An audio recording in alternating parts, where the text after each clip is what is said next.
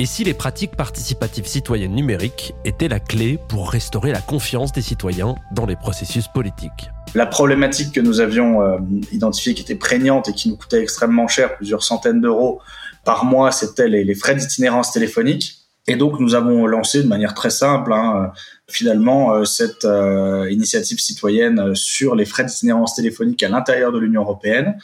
On n'a pas eu un million de signatures, mais a permis de faire monter assez fortement le sujet et d'accélérer la mise en œuvre, puisque avant la fin finalement de, notre campagne, le Parlement européen s'était déjà saisi de la question et finalement a, a voté la suppression des frais d'itinérance. C'était Vincent Chauvet, 34 ans, maire de Tain, une petite ville du centre de la France. En avril 2012, alors qu'il était encore étudiant, il a lancé avec succès l'une des premières initiatives citoyennes européennes appelée One Single Tarif, ou un tarif unique.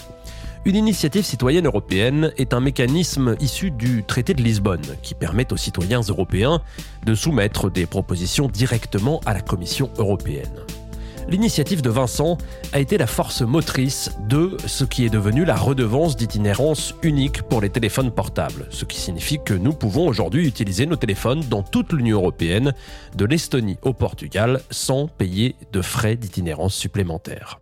L'initiative One Single Tarif a également permis d'activer un type de démocratie directe transnationale. L'occasion de nous demander si des pratiques similaires de participation citoyenne numérique, telles que les initiatives citoyennes européennes, peuvent jouer un rôle dans la restauration de la confiance dans les processus politiques.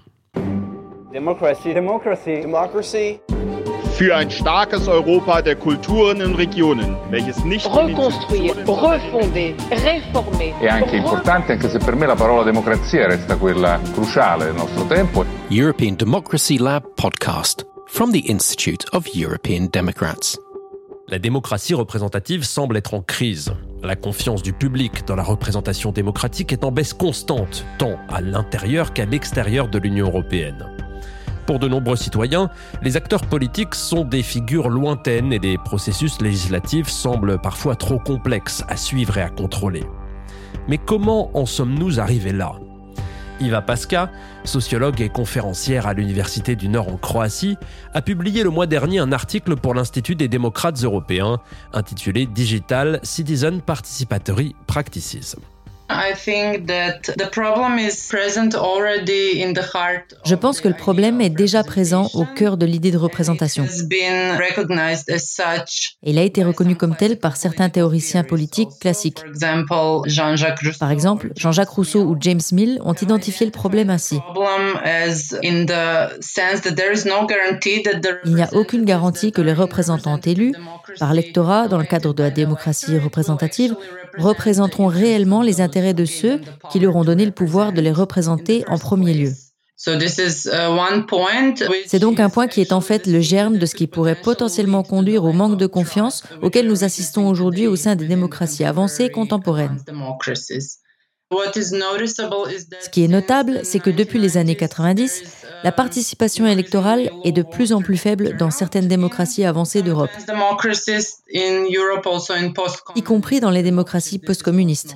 C'est le plus notable, je pense. Et certains expliquent cela comme un mécontentement envers la démocratie elle-même. Les gens sont mécontents parce qu'ils ne voient pas que leurs représentants représentent leurs intérêts, mais ils sont plutôt perçus comme représentant leurs propres intérêts politiques et économiques. Vincent Chauvet est pour sa part encore plus direct. D'après lui, la démocratie représentative telle que nous la connaissons est dépassée. La démocratie représentative telle qu'on la connaît dans euh, l'Europe euh, continentale, eh bien oui, est en crise pourquoi? Parce que c'est aussi un, modèle qui s'appuie, qui a été créé, qui est issu d'une société qui n'existe plus. La société euh, du 18e, 19e, où il fallait euh, élire des assemblées représentatives parce que les citoyens n'avaient pas forcément le temps de s'impliquer, parce que les citoyens n'avaient pas forcément les compétences pour s'impliquer et qu'il était aussi technologiquement impossible de recueillir l'avis de tous les citoyens à chaque instant. Certains commentateurs soutiennent que la crise actuelle de la démocratie représentative signifie que les citoyens ne veulent pas s'engager dans les prises de décision et refusent d'agir. Mais en fait, c'est tout le contraire. Les initiatives de démocratie participative se sont multipliées ces dernières années dans toute l'Europe. Ce phénomène brosse un tableau qui est en contradiction avec la baisse des taux de participation électorale constatée ces dernières années. Selon Iva Pasca, nous sommes dans une phase de transition. Les citoyens ne se contentent plus de déléguer des choix à leurs représentants politiques, au contraire, ils veulent aider à façonner ces choix directement. Et les nouvelles technologies numériques ont ouvert des opportunités démocratiques aux Européens. Il y a une demande accrue de participer au processus de prise de décision. Et nous observons qu'il y a un virage vers ce qu'on appelle les formes changeantes de la participation politique des élites. Alors j'observerai peut-être toute la crise de la représentation démocratique dans ce contexte. Et aussi, je dirais que peut-être les médias numériques y contribuent. Parce qu'au cours des 20 dernières années, ils nous ont de plus en plus socialisés pour nous familiariser de plus en plus avec la participation. Les mécanismes participatifs numériques peuvent offrir une plateforme, un canal ou un espace très concret où les citoyens peuvent réellement exprimer leurs préoccupations quotidiennes et de manière concrète. Je pense donc que ce genre de pratique est très très importante et qu'il faut les promouvoir comme l'une des contributions possibles à la solution du problème du faible niveau de confiance dans les acteurs politiques et les processus législatifs. Ils peuvent dans un sens certainement revitaliser les processus démocratiques représentatifs actuels, car ils peuvent d'un côté donner ce sentiment supplémentaire d'autonomisation aux citoyens. Dans le cadre de ses recherches, Iva Pasca a enquêté sur un certain nombre de pratiques de participation numérique dites ascendantes, notamment Manabals, une plateforme en ligne lettonne que les citoyens utilisent pour soulever et débattre des propositions législatives soumises au Parlement. C'est une initiative non gouvernementale qui a vu le jour en 2011 au lendemain de la crise financière et en conséquence du manque de confiance accrue envers les politiciens en Lettonie. Elle est dirigée par l'organisation appelée My Voice qui a réussi à former une plateforme durable qui peut recueillir les signatures des citoyens.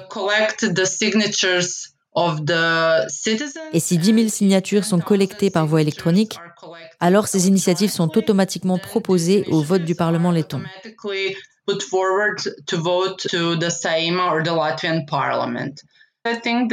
Je pense que ce genre d'initiative est fondée. Elle contribue à élever le niveau d'instruction politique des participants parce qu'ils sont dans un sens éduqués sur la façon de créer une véritable proposition d'acte législatif, ce qui est très important.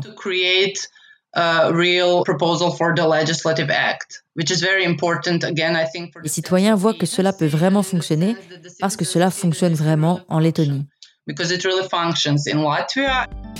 L'année dernière, le Parlement européen a reconnu la valeur démocratique de Manabals en décernant à la plateforme le prix du citoyen européen. Mais qu'est-ce que Manabals a réellement réalisé? Iva Pasca. Um, ils ont un taux de réussite de 39 initiatives approuvées qui ont abouti à des changements législatifs. C'est quelque chose qui n'est pas reconnu internationalement comme il devrait l'être. Pourtant, c'est un très bon exemple. Ils ont une augmentation considérable du nombre d'initiatives qui sont soumises pour examen puis lancées. Il y en avait 25 en 2011, il y en avait 109 en 2020.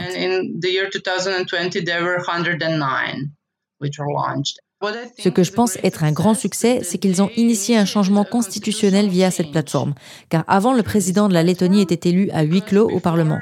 Mais une initiative a été lancée via Manabals pour changer cela. Et il a fallu quatre ans pour recueillir les signatures.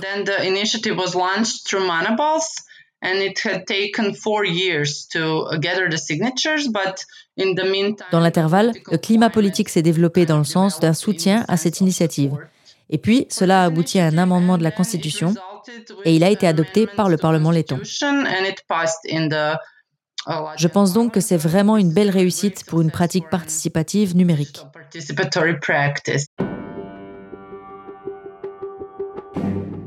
À des milliers de kilomètres de la Lettonie, Vincent Chauvet a fait l'expérience de l'efficacité des nouvelles technologies dans le cadre de son activité politique quotidienne. Près de dix ans après avoir lancé l'initiative One Single Tarif, le jeune maire utilise les réseaux sociaux pour aller à la rencontre des citoyens et accroître ainsi la transparence des processus décisionnels. Ça fait quasiment deux ans maintenant que je le fais et, qui me démarque un peu de mes collègues c'est que euh, je tiens une permanence numérique tous les jeudis euh, à 19h. Je suis en direct sur Facebook pour un Facebook Live qui peut durer environ euh, une heure, une heure et demie, et dans lequel je réponds en direct à toutes les questions qui sont posées et qui permet aussi de faire le point sur l'agenda du maire qui est public et sur l'avancée des dossiers. J'arrive souvent à environ un, petit millier de vues en moyenne sur ce live, ce qui est important pour une ville de, 14 000 habitants. Hein. Et puis, euh, comme c'est toutes les semaines, il suffit qu'un habitant se connecte une fois par mois et il a l'essentiel des, des informations, il peut poser sa question. Il y a beaucoup de questions, c'est beaucoup de questions du quotidien sur euh, les rues, les trottoirs, les déchets, l'ouverture de tel ou tel service public, tel ou tel événement, euh, les règles sanitaires qui doivent s'appliquer à tel ou tel endroit. Il y a assez peu de questions, je vous l'accorde, sur le budget, euh, sur la politique. Des initiatives participatives numériques telles que Manabal ont montré que les citoyens européens peuvent être proactifs dans les processus démocratiques lorsqu'ils en ont l'opportunité. Mais le moment est-il venu de faire de ces processus une pierre angulaire de l'élaboration des politiques à tous les niveaux en Europe? Le problème est que de nombreux pays de l'Union européenne sont à la traîne de la révolution numérique, comme l'a constaté Vincent Chauvet. Aujourd'hui, ces formes de démocratie participative sont pas complètement matures dans un certain nombre d'États importants. On n'a pas encore, dans ce grand pays, également moteur au niveau européen qui est la France, une vraie grande culture de démocratie euh, participative, euh, initiative citoyenne ou référendum d'initiative partagée. D'autres pays ont cette culture depuis plus longtemps et on le voit d'ailleurs, les initiatives citoyennes européennes partent souvent euh, d'Allemagne notamment, euh, euh, mais aussi de, pays baltes. Donc là, il y a, y a une culture européenne qui est harmonisée. Pour Iva Pasca et d'autres qui suivent des initiatives numériques démocratiques, le moment est venu pour l'Union européenne de prendre les devants et d'agir. Iva Pasca aimerait que des expériences positives telles que Manabals soient reproduites partout dans l'Union européenne. Je pense qu'il est important dans cette phase que ce genre de pratique soit d'abord promu.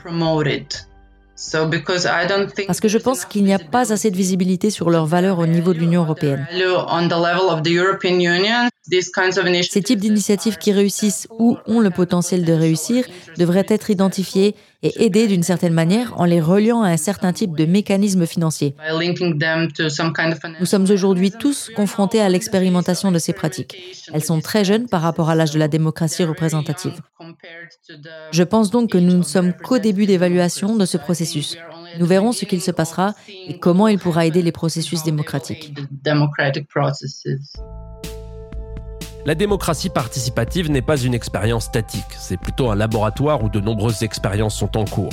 Il est important de discuter de ces développements et de s'y engager pour comprendre leur potentiel, en particulier au niveau de l'Union européenne.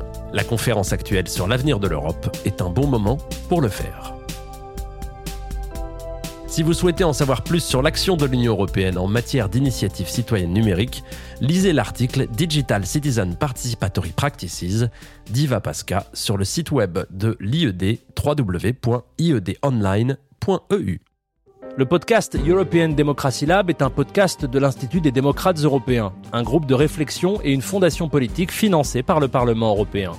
Retrouvez ce podcast et toutes nos activités sur notre site le www.iedonline.eu.